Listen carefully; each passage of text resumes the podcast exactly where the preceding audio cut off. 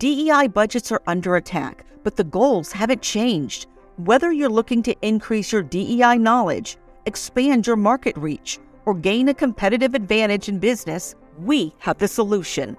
TDM Library is your single source for expert curated DEI resources, strategies, and solutions, all designed to help you transform your workplace culture and be a more effective contributor.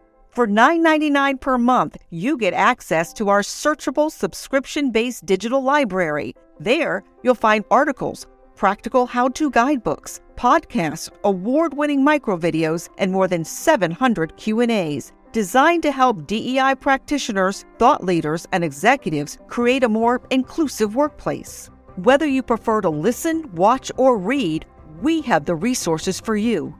TDM Library goes beyond the basics to dive deep into topics such as inclusive language, the business case for DEI, talent acquisition, and C suite engagement.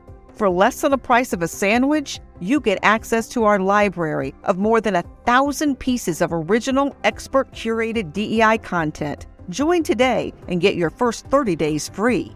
Get your library card now at tdmlibrary.thediversitymovement.com.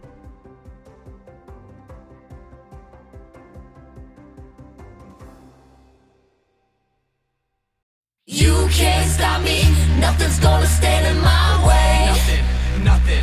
I'm gonna fly higher. You're listening to the High Octane Leadership Podcast with Donald Thompson. The world is shifting around you. None of us were trained for this changing environment. You need high octane leadership in an empathetic world before your business is swallowed alive. This podcast focuses on actionable, hands on tools you can use to become a high octane leader today and grow strong leaders throughout your organization to survive tomorrow.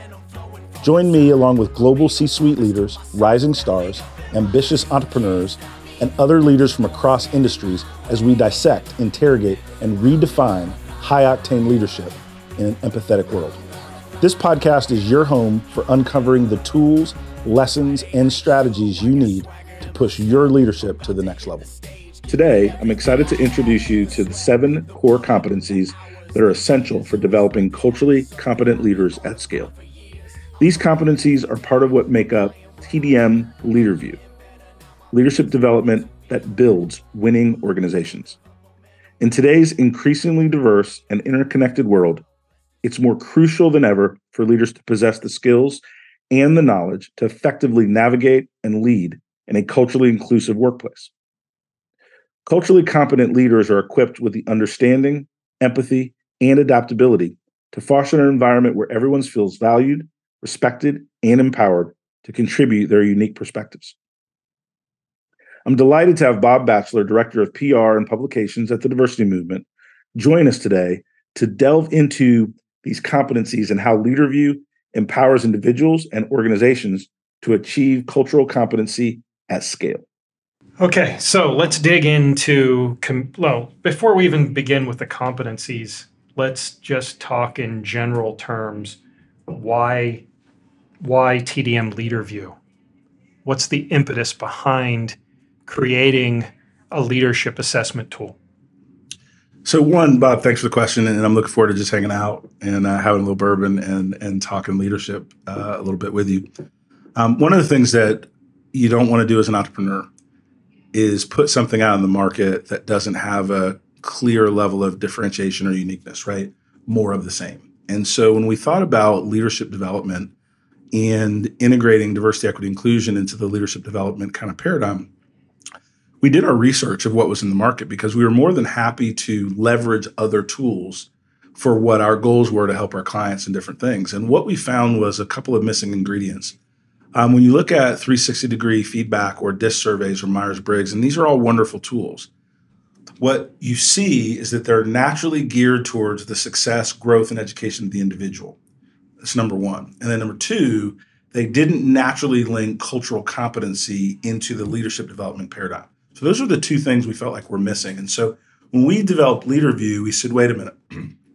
there is a new era of leadership that people and talent expect their leaders to be empathetic, expect their leaders to give and receive feedback with an empathetic tone, expect their leaders to care about them not just as a production cog, but as people with personalities and families and different things. But there's no training mechanisms to identify where leaders are, and then how do they get to that new uh, that new new normal, that new standard of excellence. And so when we created LeaderView, our cultural competency assessment tool for leadership teams, we wanted to focus on the skill sets and the matches. Just talking before we we started the taping about sports teams. And when you think about great teams, uh, sportscasters will always talk about team chemistry, how that team works together, how they can finish one another's sentences, how they spend time on and off the court.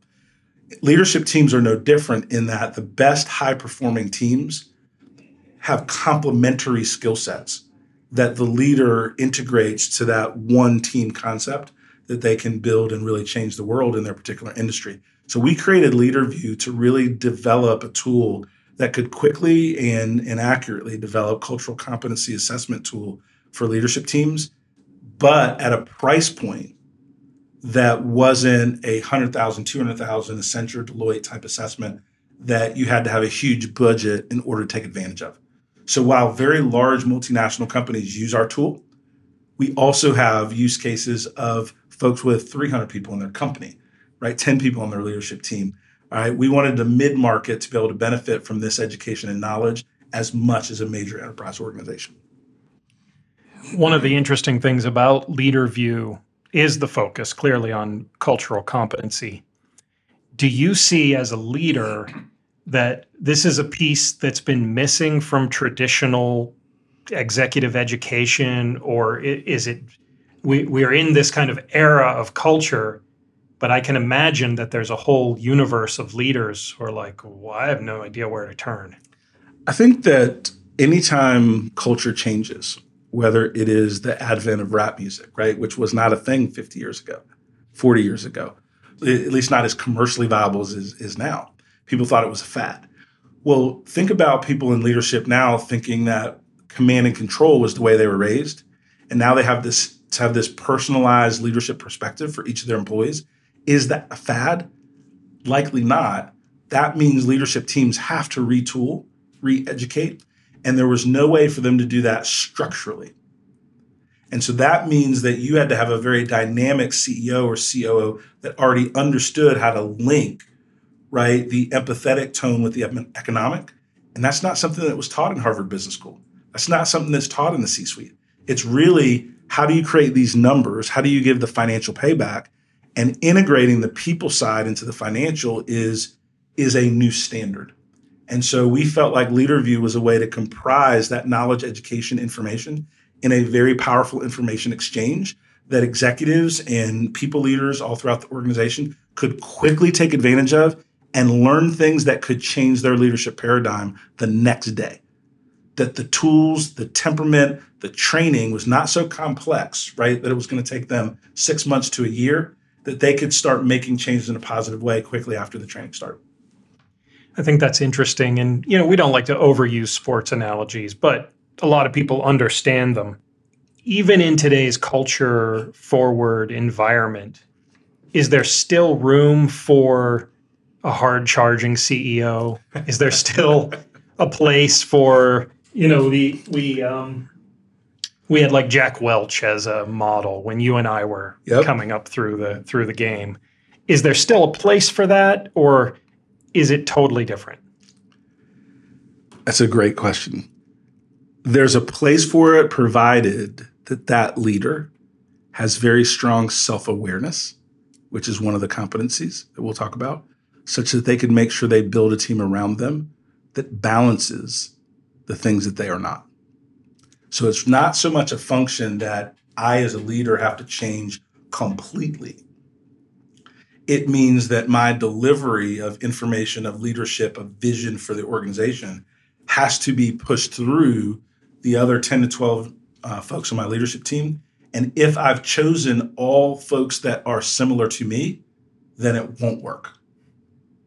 If I have enough self awareness that I have folks that I respect on the team that are talented, that produce results, but deliver those results in a different style than me, then that blend can still be very powerful. Great. That's that's a good question. Yeah, it's really interesting to think how much leadership styles have changed and how a tool like this can then be implemented. So it's it's a it's a worthwhile endeavor to to think through that question. I'd like to turn to the the first competency, which is communication. It seems on one level that communication would be the easiest thing, but it's it's first for a reason it's incredibly difficult. Yeah. And incredibly difficult under any circumstance. The the the communicators who run the largest marketing companies in the world have a hard time communicating with their staff and their their employees. The same as a mom and pop shop Mm-hmm. that's been a family business for 50 years and has had turnover and and people don't know how to talk. Maybe even when one division's run by a cousin and the other, you know, is, Sure. is run by, uh, you know, the, the grandson of the founder or something. So, why is communication so difficult? Yeah. One, thanks for the question. Think about the difference in communication expectations over the last 10, 15 years of leadership. Historically, leadership communication was a one way dialogue. The boss, the leadership, the executive, the board told the rank and file what they wanted. And then the job of the rank and file, we both spent a lot of time in from Pittsburgh, right? Think about steel mill. You think about the thousands of people to steel mill. Well, there was only a handful, a very small percentage of folks that were in management or leadership at the steel mill, right? And they set the time at work, they set the policies, they set the procedures, and everyone else's job was to follow. The goal, the expectation, the way you were rewarded was not through innovating, was not through sharing new ideas. Do what you're told from this time to this time, take your break, do what you're told from this time to this time, go home, see you tomorrow. And that was a mindset, right, of businesses throughout industries. Today, communication, because employees have the ability to move jobs and roles so much easier, you have to create an environment where people want to come to work, want to stay, and want to stay engaged. So that means communication and dialogue is the CEO to the board, to the shareholders, to their executive team, to their mid level managers, to their frontline employees, to their clients, to their investors. There's so many more communication channels. Then you look at there used to be a time where you would send memos throughout your organization if you were a corporation at that time.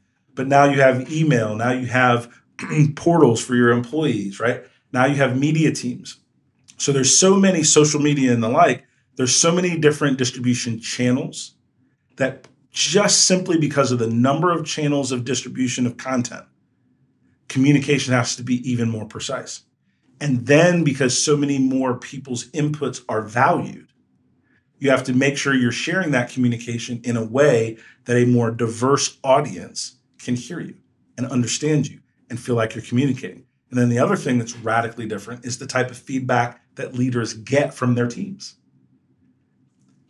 Gen Z communicates to their managers in ways that those of us that are Gen X would never say out loud in a in a work situation, right? That's for sure. And and so the communication um, really creates an environment that it's a little bit harder to build trust, but you have to be intentional about it, and you have to make sure that the words you use, the tone that you use, and the vehicle that you use for communication meet the needs of that particular um, opportunity or or content piece you're trying to communicate.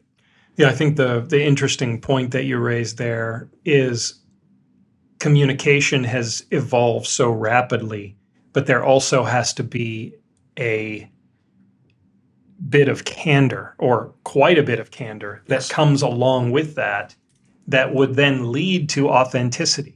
So there's more communication. If we can then build up the level of candor, then we will have authentic communication. And I think that maybe is that where you're seeing some stumbling in among leadership teams. I think about communication, and I'll use four elements, right? Because you use the word authenticity. And then what does authenticity mean? Well, it's hard to be authentic if you're not transparent.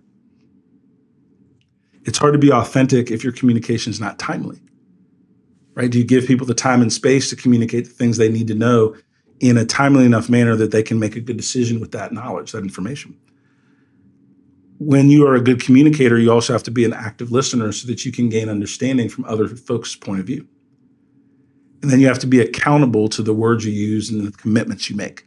So accountable to the words you use, how you speak, but also to the commitments that you make.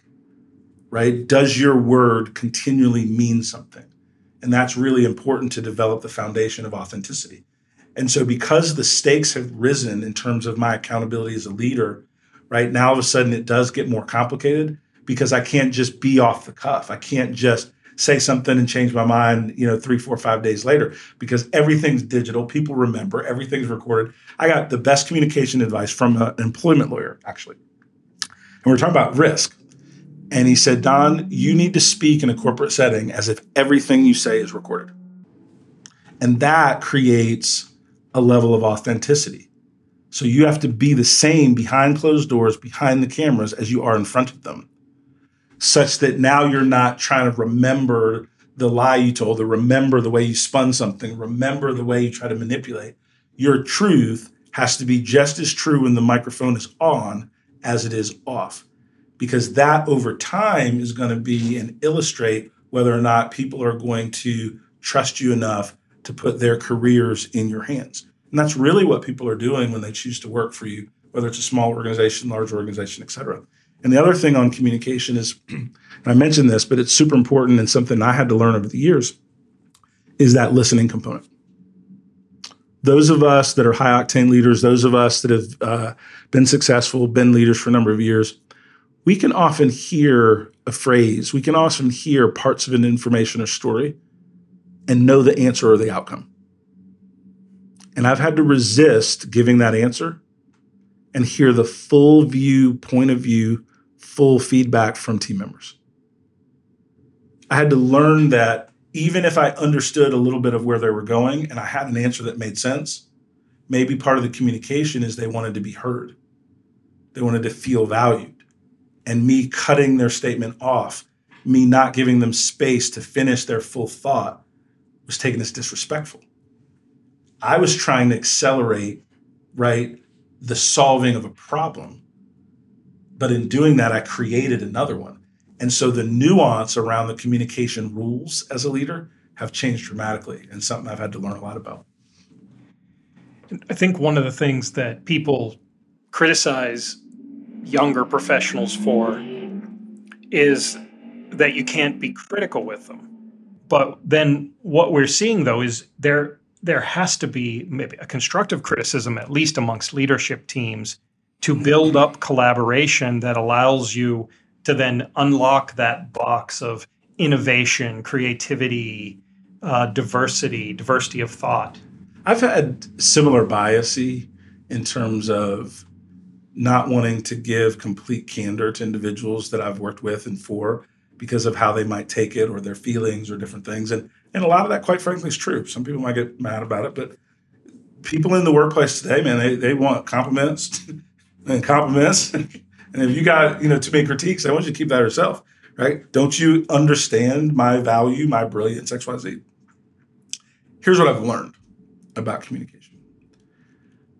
I still communicate the standard that I need people to hit.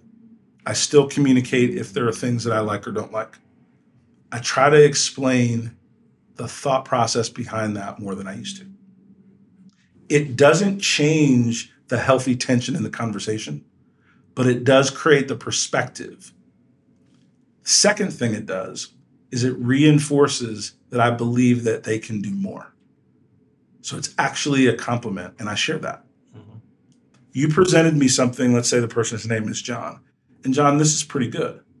But I bet if you spent another hour looking at this social media copy, this campaign, if you spent um, an hour looking at this new product development rollout, I bet we could come out with a few more things that are more compelling.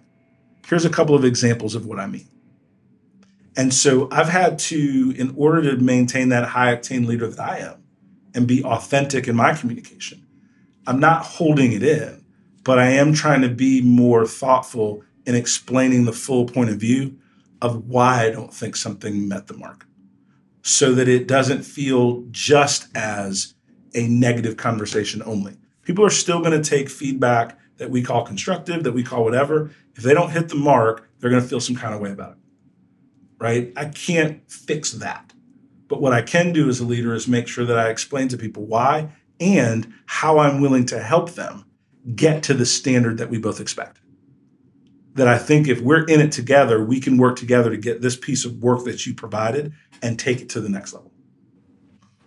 That's great. Um, communication leads to our next competency is, and goes so much hand in hand with collaboration. How are you seeing collaboration? Because again, somebody from the outside might say, well, communications. We all communicate every day. We write, we talk, we read, etc. We we get by through the day. It might seem the most natural thing in the world to think that teams of people collaborate. But then once you actually get inside an entity, inside a, a meeting room, you see that people don't co- collaborate at all. So, what are you seeing right now? Is, is this, you know, a major challenge? Is it something that you're seeing frequently amongst leadership teams and and executives you coach? Yeah, I, I think that collaboration is a major element towards creating a sustainable organization, right? If you want to win for a short period of time, then gain the information insight you need from a few people that are superstars. It's fine. You can win for a short period of time.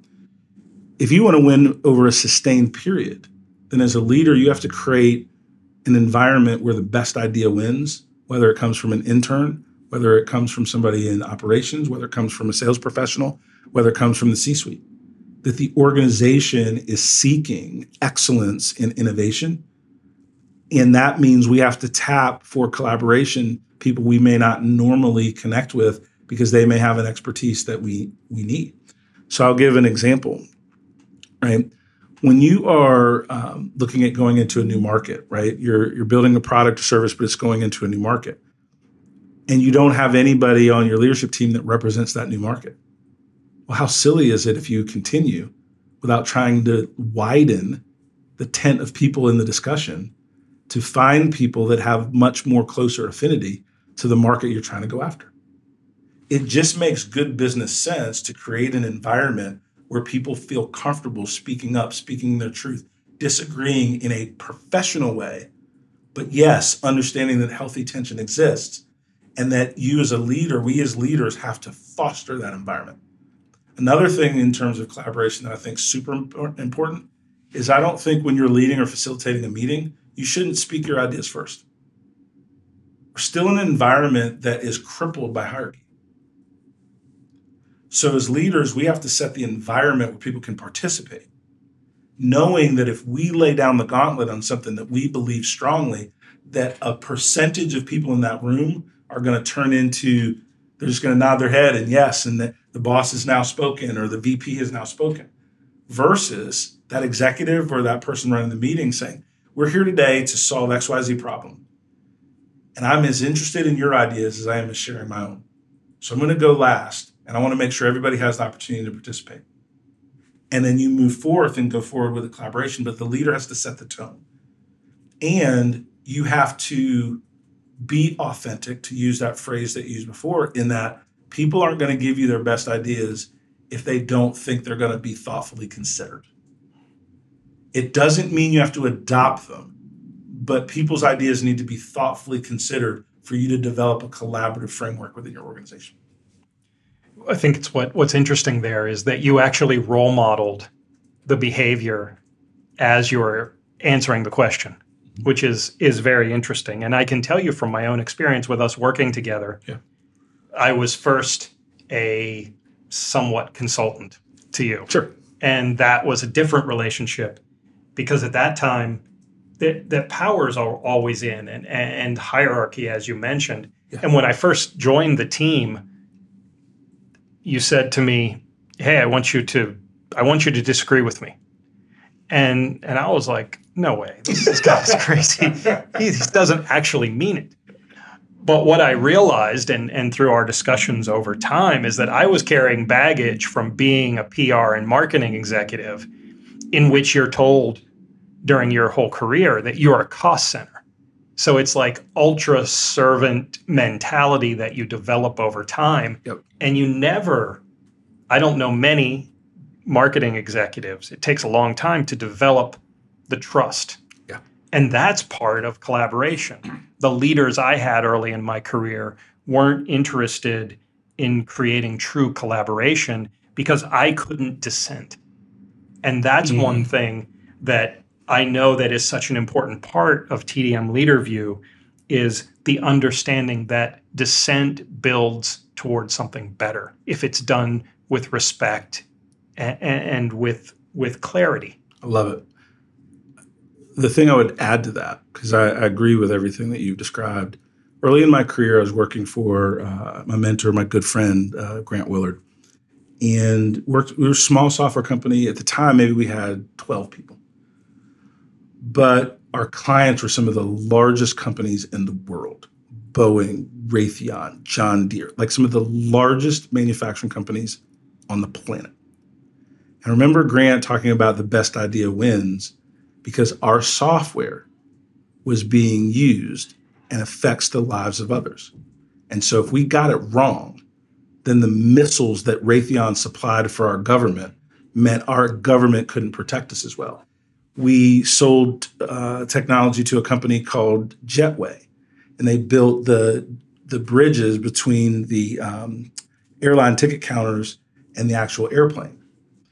One of our clients was Canadian Pacific Rail that built the railway system throughout the entire country of Canada.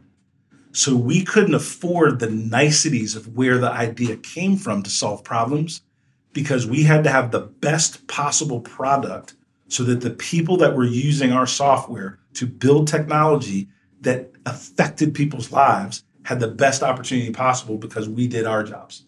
And so one of the things that's super important is to teach your team the importance of their participation. And that's one of the things that Grant did really, really well. And it helped not only cement the trust that he wanted good ideas and strong ideas, it made it our responsibility, which was even a next level of leadership, is how to inspire people to be responsible that they can't leave the room without sharing their idea. The other thing that I would say on collaboration is you also have to give people different forums to collaborate. Some people, no matter how you try, no matter how you set the stage, face to face in a group of 15, 20 people, they're just not going to speak up. But if you pull them aside and you say, listen, you were a little bit quiet today in the meeting. Is there anything you'd like to share with me that you didn't feel comfortable or you just didn't have the space? As a leader, you have to be intentional about getting the best from your team members and realize that everyone collaborates different depending on the timing, the environment, and, and kind of what's going on in their life. But super important. in that team setting and as you're trying to create a collaborative team i think the ceo still is looked to to create the unity to to Absolutely. to uphold the core values. So as somebody who talks to a lot of ceos and is also a ceo how do you see your role as a leader in terms of of building collaboration through the, the company or organization's core value system? I, I think um, it has a lot to do with the self image of the CEO, not the talent, skill. Talk about those things later, but the self image.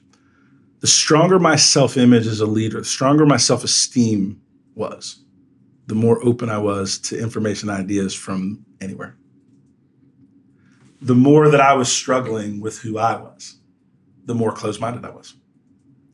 And so when I think about collaboration and then coaching CEOs and coaching business leaders and different things, we talk a lot about technical skill and about the way they think about strategy and different things. But a lot of times the real root of it, it is what is that emotional intelligence? What is that self-esteem level? And how do we continue to rise that so that there's a true understanding as a leader that your goal is to empower other people to be great? and and you know I'm the son of a football coach, so I understood that from a sports standpoint. It took me a little while longer to understand that from a business standpoint, but the fundamentals are the same in that amazing people will come on your team and stay on your team to the degree that you share the accolades, the credit, the environment with them, right? And one of the things that I talk about at the diversity movement, uh, as we were hiring and recruiting a world class team that I'm so proud of, is we talk about being the DEI Avengers. And if you think about being an Avenger, right? It means you're strong enough in your talent, your skill, your superpower to have your own movie. But we come together to change the world. And that metaphor is really, really important because I want the leaders on our team to feel empowered and to know that I understand their spirits of excellence and I want to see it. Right? In fact, I expect it. That that's what we agreed upon is that you came here to do great work. So that when we see that the work's not great, then let's work together to make it that way. And so it's about that standard, that responsibility around collaboration. And then the leader's responsibility is to make sure that the, the oil of the communication, so to speak, to use a machinery metaphor, uh, is always well oiled, right? So that people always feel comfortable. You'll have, you know, ebbs and flows based on life, team, things that are going on. But it is the leader's responsibility to make sure that collaboration, the best idea wins, and that people feel included. That goes back to, right, DEI inclusion, right? Well, from a leader standpoint, when we talk about collaboration, you think about inclusion. How can you have the best idea if only three people participate? And so when I talk to executives about diversity, equity, inclusion, those are examples that I use. And most business leaders want to win. So I talk about modeling your leadership team, your style, your criteria to give you and your team the best chance to win, dominate, and sustain that winning culture. I think what we're talking about here in different language is self awareness, Mhm. which is one of the leadership uh, competencies in TDM LeaderView. And when you really start digging into self awareness, it's a fascinating topic. And so I was digging around for what percentage of business leaders are actually considered self aware. Mm. The number might shock you 10 to 15% is the estimate of leaders who would be considered self-aware. So it's something you would cons- you would think maybe from the outside, oh, that's an easy one. Let's check that box. I- I'm certainly self-aware. But when you just scratch the surface, Uh-huh. one in 10, two in 10, There's levels to this thing. yeah. And you know, self-awareness is something that allows you to look at your strengths, but also look at your weaknesses without blaming others. Right? A lot of times as leaders, we've gotten good at camouflaging our weaknesses by putting the responsibility for those weaknesses on someone else. The environment, the industry, the blah blah blah, right? Versus really owning who you are and where you want to be. And for me, the the way that I thought about self-awareness and staying self-aware is if I made my challenges someone else's responsibility, then I have to wait for them to fix them. If I own responsibility for who I am, what I'm becoming, and where I want to go, then I have the capacity and the power to make the changes I need to make. And so I used my ego to be more self-reflective, if that made sense Yep. right? Um, and and go. But I I think that um, we can all improve in that area. Um, one thing I did that helped me early in my career with just being self aware is I had a small little mirror that I had in my office. So before I would walk outside to talk to any other team members, um, I would look in the mirror. If there was something going on that I didn't like that needed corrected, I looked in the mirror first and it always made me a little bit more thoughtful in what I was communicating with others. Um, and so that's something that I had to to start. And the other thing that I've done over the years, not all the time, but from time to time, I will uh, work with an executive coach. Um, just because you coach others or different things like I do doesn't mean that you can see your blind spots, right? And so those two things, right? Looking in the mirror, but also getting somebody to do that with me from time to time are two things that have helped me develop that self awareness muscle. And I do think it can be developed if you have the commitment and the desire to do it. And I think the interesting, and I'd a little dig, dig in on this a little more because it's just so fascinating. When you think about self awareness, you can't think about self awareness without thinking about the larger world of diversity, equity, and inclusion because as a leader and as a leadership team, doesn't matter if you're at a Fortune 10 company or you're at a, a small organization, the variables for you as a mm-hmm. leader are the same things your team's dealing with That's right. your upbringing, your personal development, the feedback loops that you have in your life, your life experiences. We were talking before we sp- we began recording about our life experiences mm-hmm. and how they still shape most people Absolutely. what they never stop shaping most people. And so, but that plays a factor in self awareness and how you adapt. Certainly, when it, it's not like somebody comes and puts a crown on your head or tiara and says, You're CEO now. Right. and there's no readiness for that level of accountability. I mean, and it's a lonely space because there's very few people, you know, there's some organizations that have co-CEOs, XYZ, but not typically. Right? Typically there's a there's a single individual that has the top spot in a corporation independent of size. And it's a lonely place because there's very few people that can relate to the things that you're going through at that moment in time. And most leaders have not gotten into very good habits about being very transparent with their board, their leadership team, et cetera. So when you're constantly kind of covering to put, put the best face on everything, you can kind of lose your true north of truth. And so it's a very serious fight for CEOs to maintain that balance to where self uh, awareness can thrive. Yeah, the show Succession, which I know you watched, uh, so many people watched, that was like the cartoon version of real problems. And if you look at that show from a well being perspective, it's just off the charts. But I know people that aren't far from that. Yes. And, and self awareness seems to be a major piece of that. I mean, they all lacked self awareness uh, in some very serious senses. But I read another thing that might, given that only 10 to 15% are considered self aware, it said that of all the leadership competencies, and I'm not necessarily sure I agree with this, but this is just one writer's estimate, that self awareness was the quote, strongest predictor of overall success of all leadership competencies. I think that I agree with it mostly. So let me talk about the points I agree. I think self awareness is a trigger for you to be able to be effective at the other elements we're going to talk about. I think if you're self aware, like I'll give an example in communication. For a long time, I only used sports analogies to communicate things. Well, that's from my perspective. Being self aware, I had to say, wait a minute.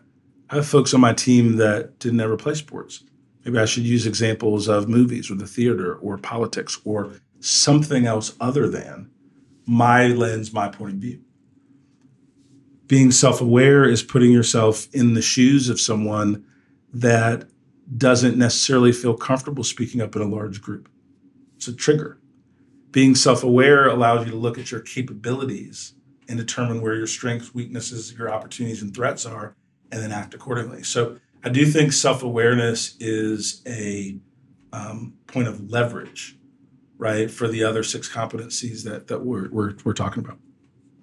in my own career, and it and it really was after mo- a lot of my early business career. I was teaching, and uh, a colleague was a executive coach, and we used to just chit chat. His office was next to mine, and he said to me one day, he's like, "You know, you're you're really self actuated."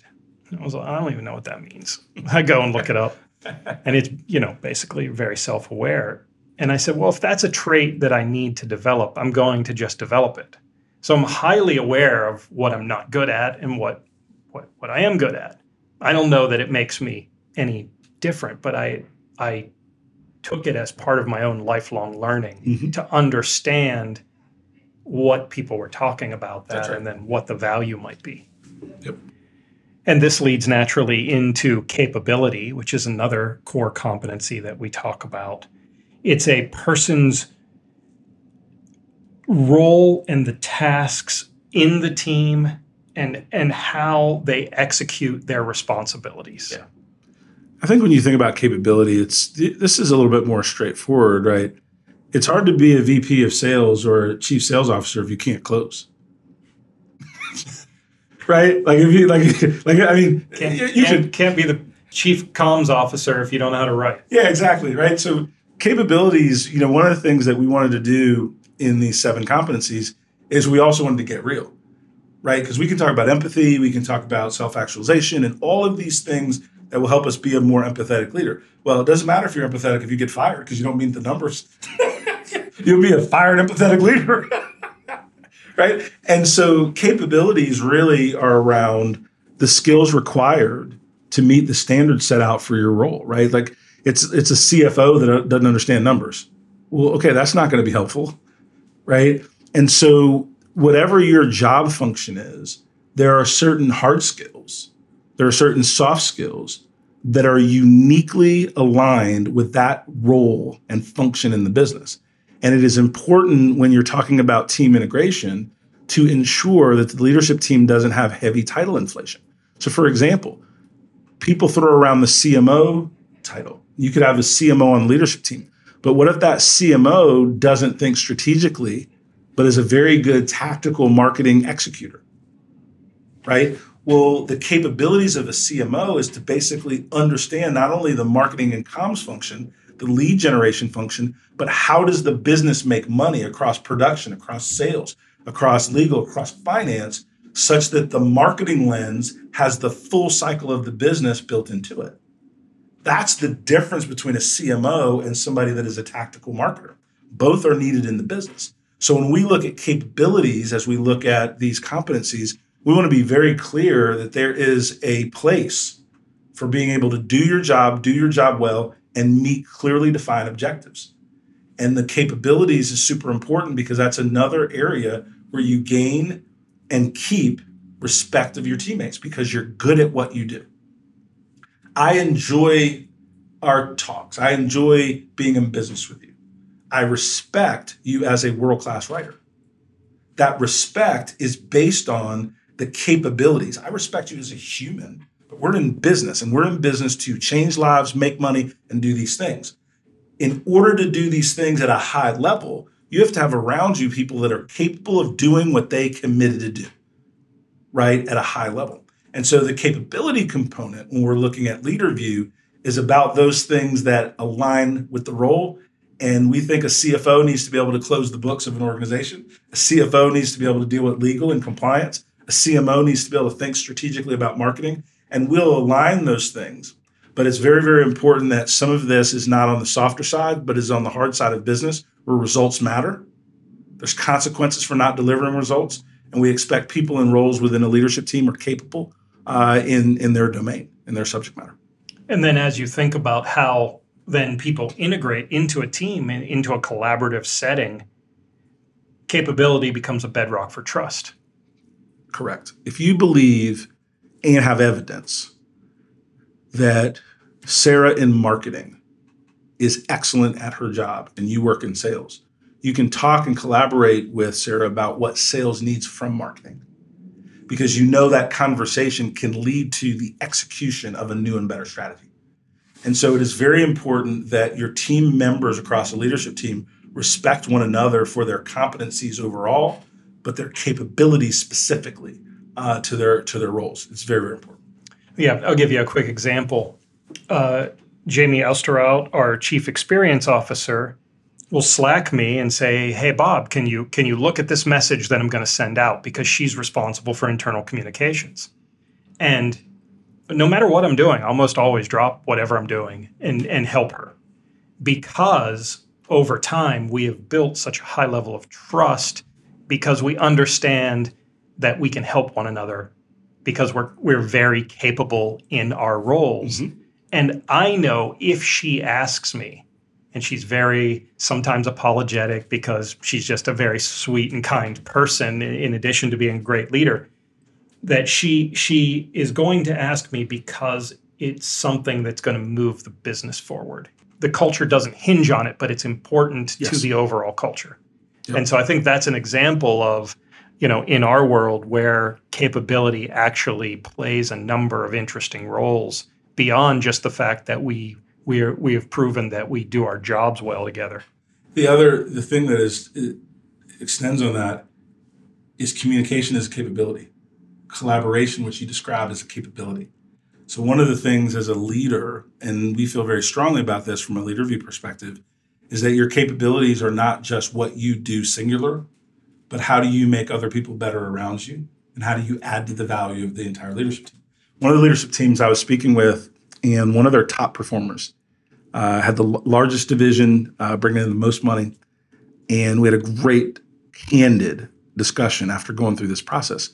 And he said point blank, I always thought about doing my job and reporting to our CEO the numbers I committed to. I didn't understand my responsibilities being a part of his team and supporting my teammates that were also his direct reports.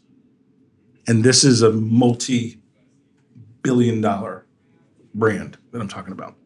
And so I think that it's super important for us all to realize to, that being a leader in a high performing leadership team means that part of your capability set should be communication, collaboration, self awareness, and those things that we've talked about.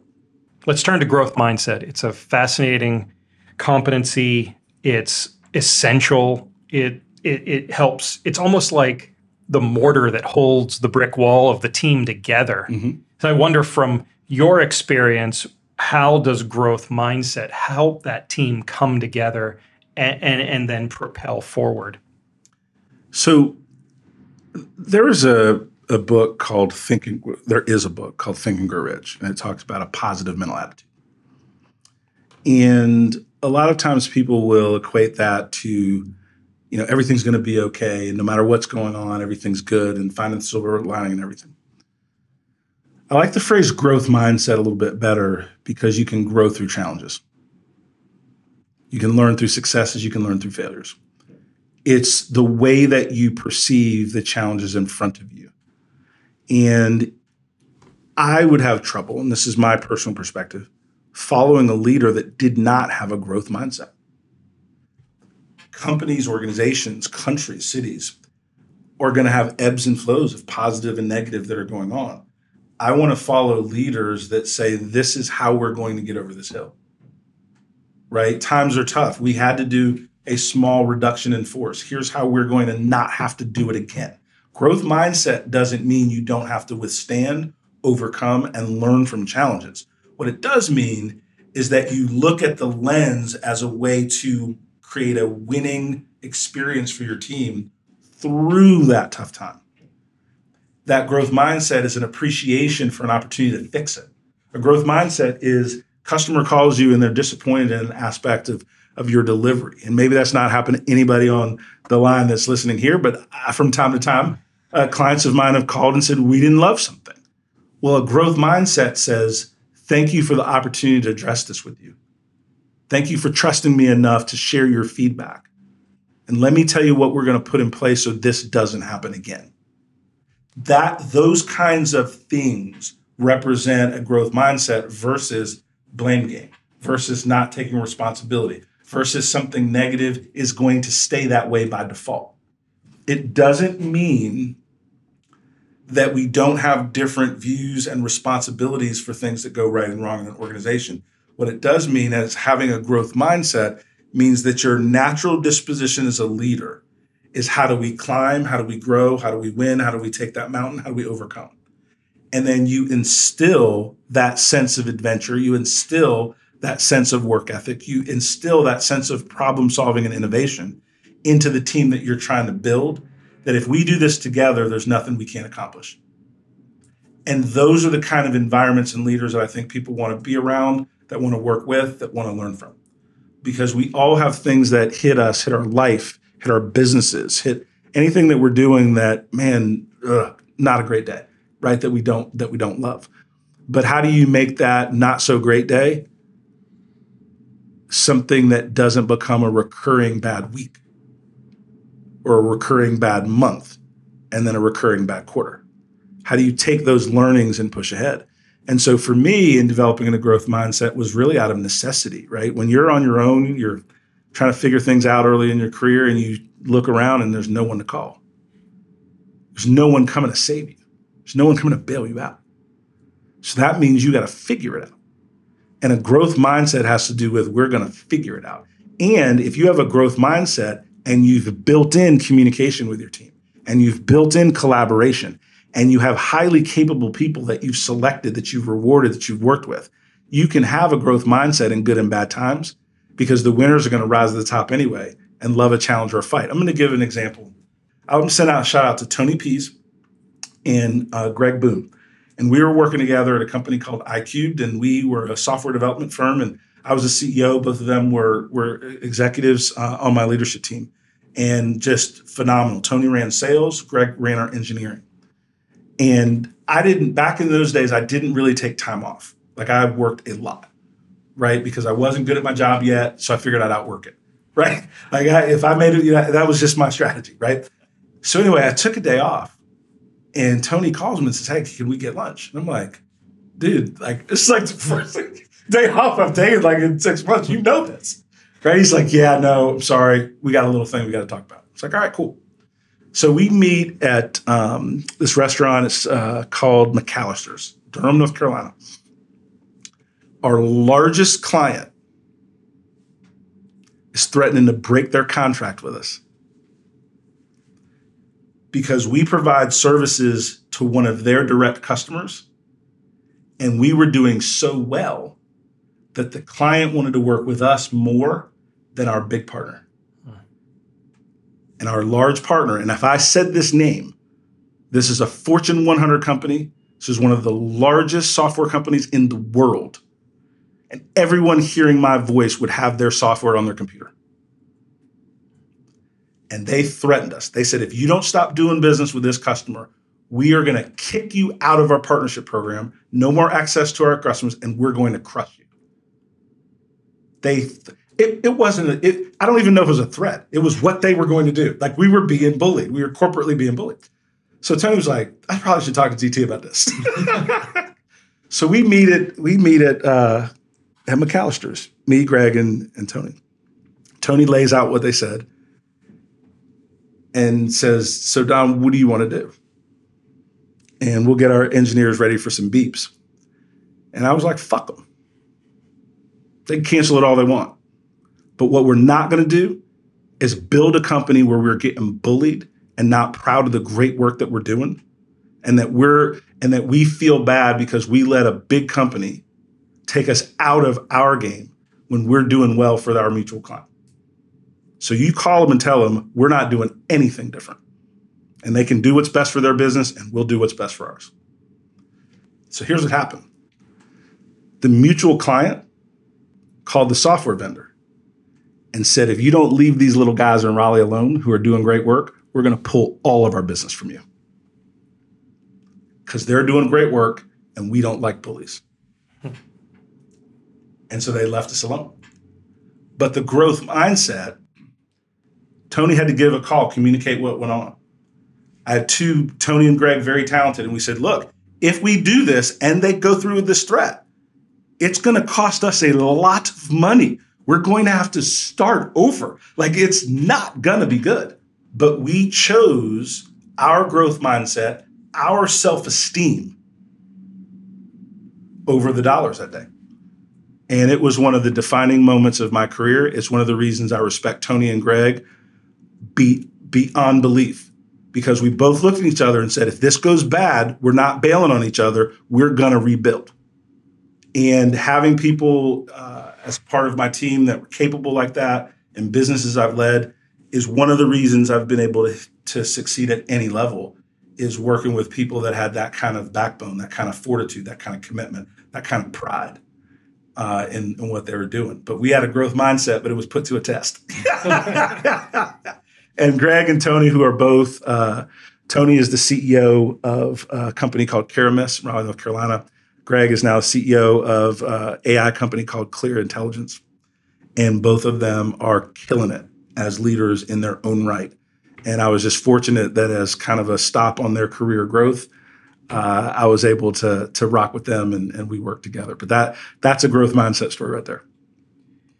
And I think again, it leads us naturally into another of the competencies, which is cultural intelligence. And I think what jumps right out at you when you think about cultural intelligence is it's a global world. It's it's never going to stop being a global world. You know, knock on wood. Yeah. The only thing that's going to stop it from being a global world is a very serious war, and that's going to throw everything off. So let's just put that aside.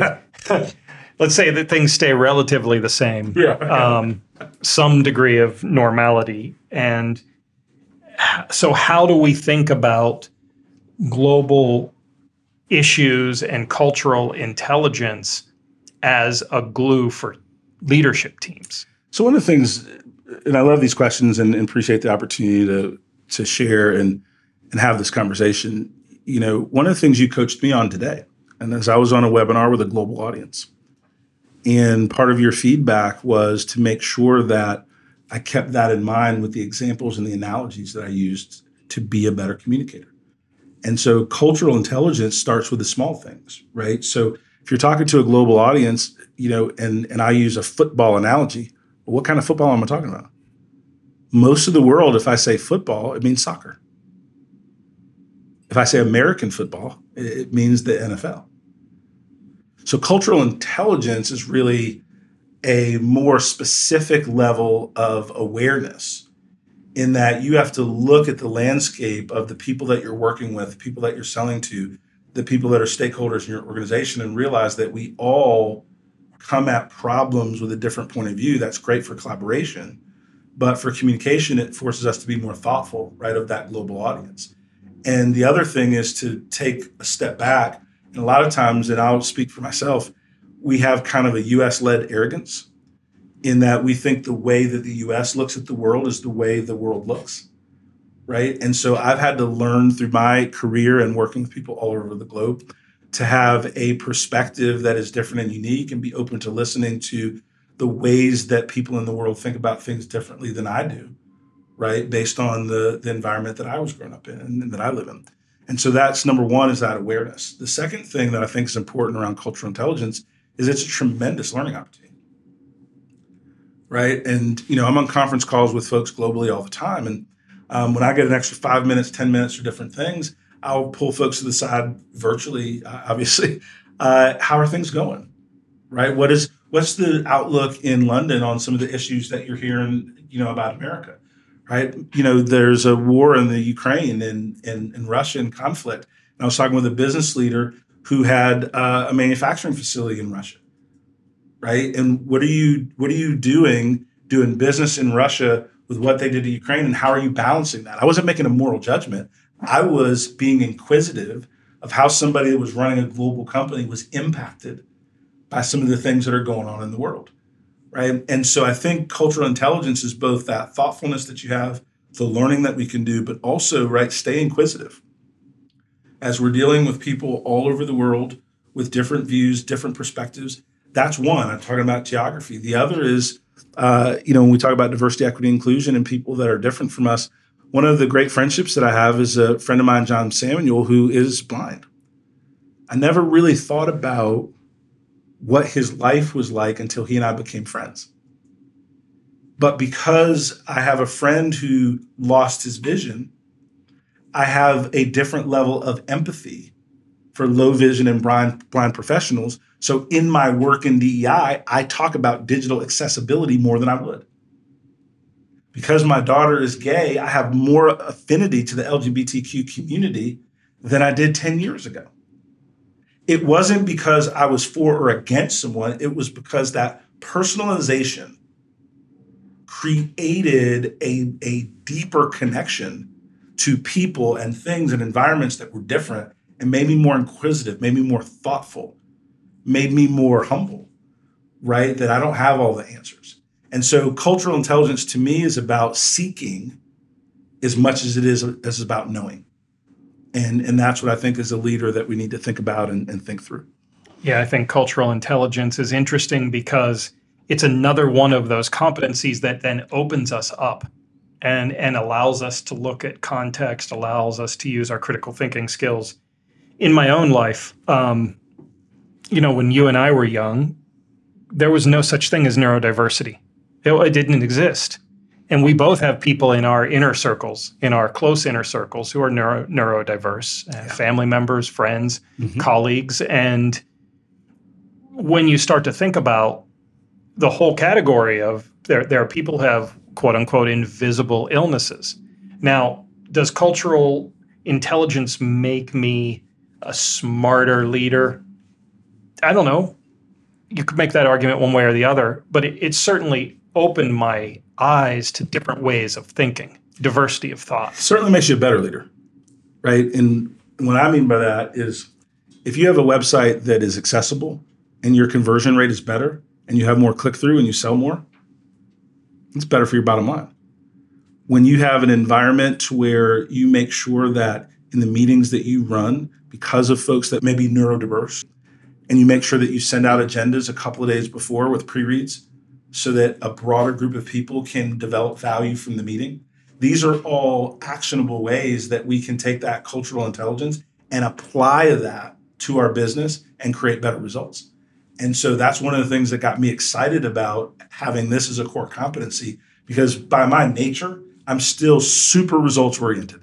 Even though I run a company that's talking about diversity, equity, inclusion, and quite frankly, that's why people I think like rocking with us is because we understand why DEI matters, but it matters also that we value link it right to the business drivers that that pay the bills.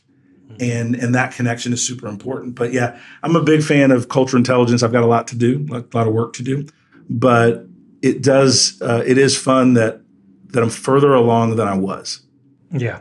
I feel the same. I'll tell you a quick story. Yeah. I was teaching at a, a major university and we were recruiting all these Chinese graduate students. They'd already graduated their four year degrees and they were killing it on their entrance exams, you know, the, the SAT for, for grad school. They would come in though, they're Chinese citizens. They had a, they had trouble speaking English, sometimes writing English, or one time one sometimes one would be strong, the other might be a little weaker. So the faculty all gets together and they're like, "Well, we we can't we can't pass these students because they can't write the same way our our graduates do, and we're sending them out in the world, and that's going to look bad." So, so wait a second now. This is their second or third language. They, if if we tested them in Chinese, they would do just fine. They're probably better writers in their native language than you are in your native language. You want to hold them, you want to recruit them to this university and then just cast them Aside. aside. These are smart people. They're getting like near perfect scores on their entrance exams. They're studious. They'd read something two, three times to understand it. I'm like, this just isn't fair. So, what my cultural intelligence lens did for me in that situation was just open my eyes to what's fair. And it, it, so it just it made me empathetic, even though Sure. I didn't. Empathetic wasn't used then. It had not be. It had not come into Wasn't the, a thing. No, wasn't a thing in the business lexicon. But but it had it, it had meaning. I look at that now, and and and I'm I'm actually proud of myself for for championing a voice for those students who they didn't have a voice for themselves. That's right. So I'd really like to dig in a little bit on reliability because I think it's also incredibly important. You might say it's kind of a, a in kin with capability, reliability, but I think it's also another one of those competencies that it's really important in not only bringing the team together but helping it run better, helping drive organization, uh, innovation, things along that line. no leader is perfect. Um, and I'm thankful for that, right? Because I bring my imperfections to the table every day, but we all can be reliable. We can all create consistency so people can understand how to work with us, how to relate to us, how to get their job done in, in, a, in a productive way through how we lead. And it is hard for teams large and small right, to work with leaders that are not reliable. And think about it. One of the things I'm very proud of, I've been an entrepreneur, a CEO in entrepreneur companies for 20 years now and exited a handful of companies and, and, and proud of those things. And, but I've never missed a payroll. And that's reliability.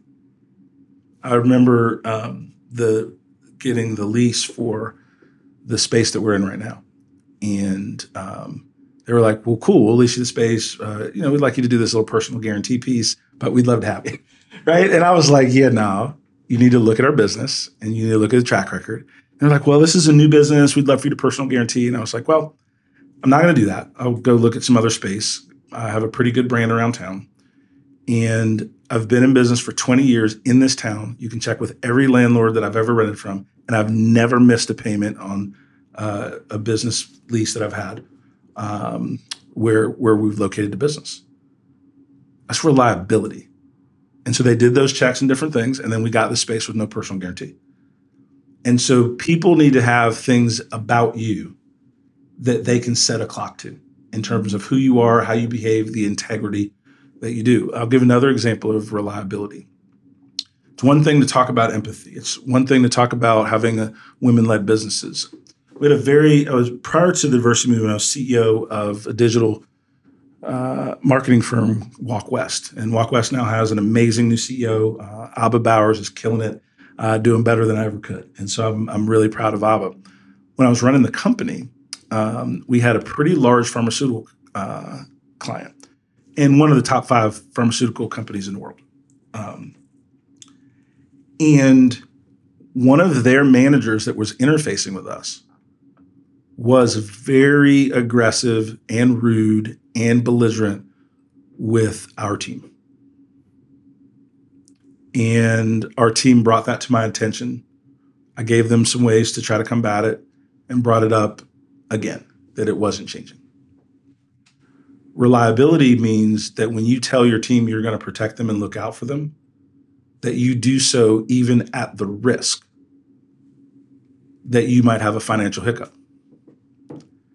And so that was an opportunity where I had to be reliable to those commitments that I made to our team about their work environment, what was expected. And no, the customer is not always right.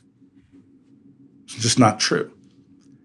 And it ended up that we weren't the only ones that had some concern. This individual got moved out and it didn't impact the business, but it could have, mm-hmm. depending on who that person was, how they were wired, the different things of, of that nature.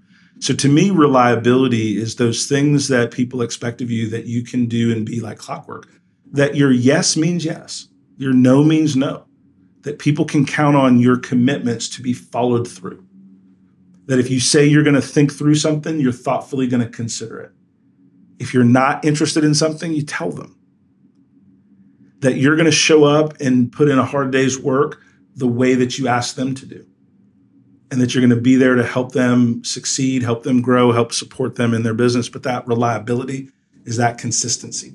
And I think that in order to be a great communicator, a strong collaborator, to demonstrate your capabilities, to demonstrate that growth mindset, to continue to grow in cultural intelligence, to be self aware. Reliable is a component that is a through line through all the other competencies. Whereas self awareness is the leverage for the competencies, I think reliability is the through line uh-huh. through all of the competencies. And, you know, when we think about the seven competencies and why we created LeaderView, um, this conversation illuminates that because we want to create that measurement to see how do we create high performing teams at scale at all levels in an organization. And you can't do that only looking at soft skills or only looking at capabilities. You have to integrate those cultural competencies across the board and then see really where you stand and then give your team the charge, right, to next level it and and be better. And I think that's what we're doing. Uh, it's one of the reasons I'm so proud of the the product that our team created. And we looked at a bunch of other products, and I got to tell you, I like the moxie of our team that said we'll build one that we think's best of class, mm-hmm. and and help a lot of people along the way. Yeah, I think the the through line of reliability is interesting because one of my favorite points from the competencies is reliability described as a quote unwavering determination in the face of challenges and when you look at each one of these competencies and the way that it it creates a stronger individual who is then better able to be a better teammate and and that is really what we're all striving for you know we're not if you're not born in a situation in which you don't have to work, what's the best work life you can have? And is to maximize yourself, to to enjoy your work, to to really try to go for everything that you can. And these competencies lay that out and, and help you identify the places where you need some help, where somebody else on the team can balance you, Yep. but you can still make a contribution and and work toward that that continuous lifelong learning and self improvement. I'm into it. Bob, I appreciate the time. Um, I love when we just kick it, have a little bourbon, and just talk. I think leadership is such a complex topic, but I think these seven competencies simplified enough that we can all work on it and get better. And I think that the way that we think about um, building high performing leadership teams with an empathetic lens to it, I think that's the next frontier. And at the diversity movement, we want to be on the cutting edge of the next frontier. Uh, and, and that is fun for us. That's fun for our team. Uh, I know that uh, we've had a lot of great folks throughout the organization that have worked on this new product launch and uh, really, really proud of what, uh, what they've put together. And I'm happy to promote it, talk about it, use it um, myself, and, uh, and learn and grow from it. Okay. Thanks, Don. Appreciate it. You're welcome. Cheers. Yep. Cheers.